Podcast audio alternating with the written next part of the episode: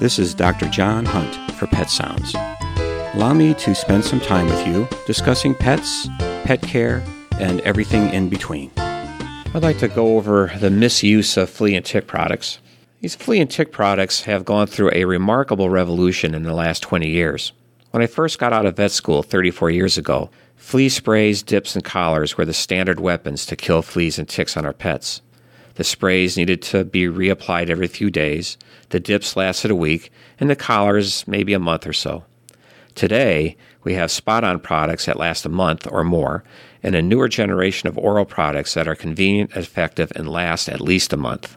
The problem with all these products, new or old, is the misuse by the pet owner.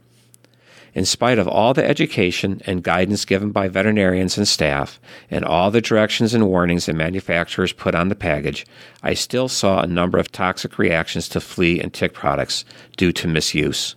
The most common mistake has been applying a dog product on a cat. Cats are unique critters that process chemicals differently from dogs and are more sensitive to some insecticides.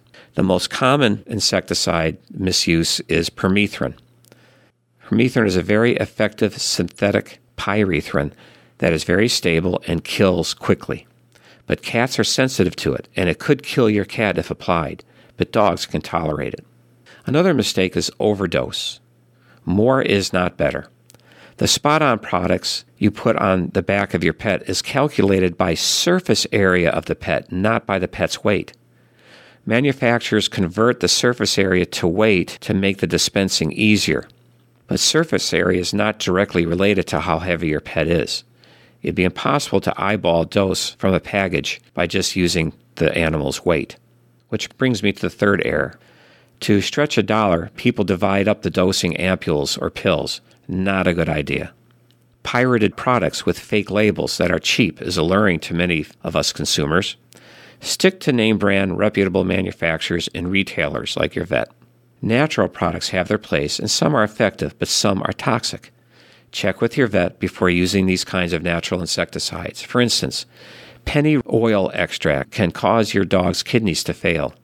Finally, you may hear or read online about a product being dangerous or not working, or you, you may perceive the product doesn't work when you use it. Check with veterinarian before you decide to throw the product away. Your vet can go over proper ways to apply a product and give you accurate information on the product's efficacy. The common theme here is that your veterinarian is a good source of information and guidance. Yes, we sell products, but our livelihood isn't dependent on it. We aren't car salesmen that need a quota to survive. We are only too glad to educate you without trying to sell you anything. We have products we believe in and offer as another choice, but you don't have to buy it. If you trust your vet, and have a good relationship with him or her, you won't get steered wrong. This is Dr. John Hunt for Pet Sounds on WERU. Thank you for listening. Remember, enjoy your pet and don't forget to give them a hug.